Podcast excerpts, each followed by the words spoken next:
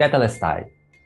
Deus, ao longo da história, fez algumas alianças com homens, sendo que a última aliança feita foi com Jesus, a nova aliança.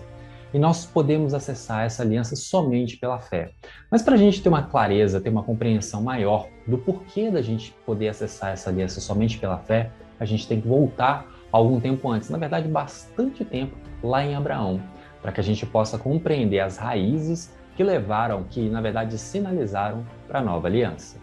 Descubra mais no próximo episódio do Tetelestai Financeiro e entenda o que, que se trata uma aliança de sangue e como que isso foi feito com Abraão, de modo que ele só pôde acessar pela fé, da mesma forma que nós podemos acessar a nova aliança também só pela fé.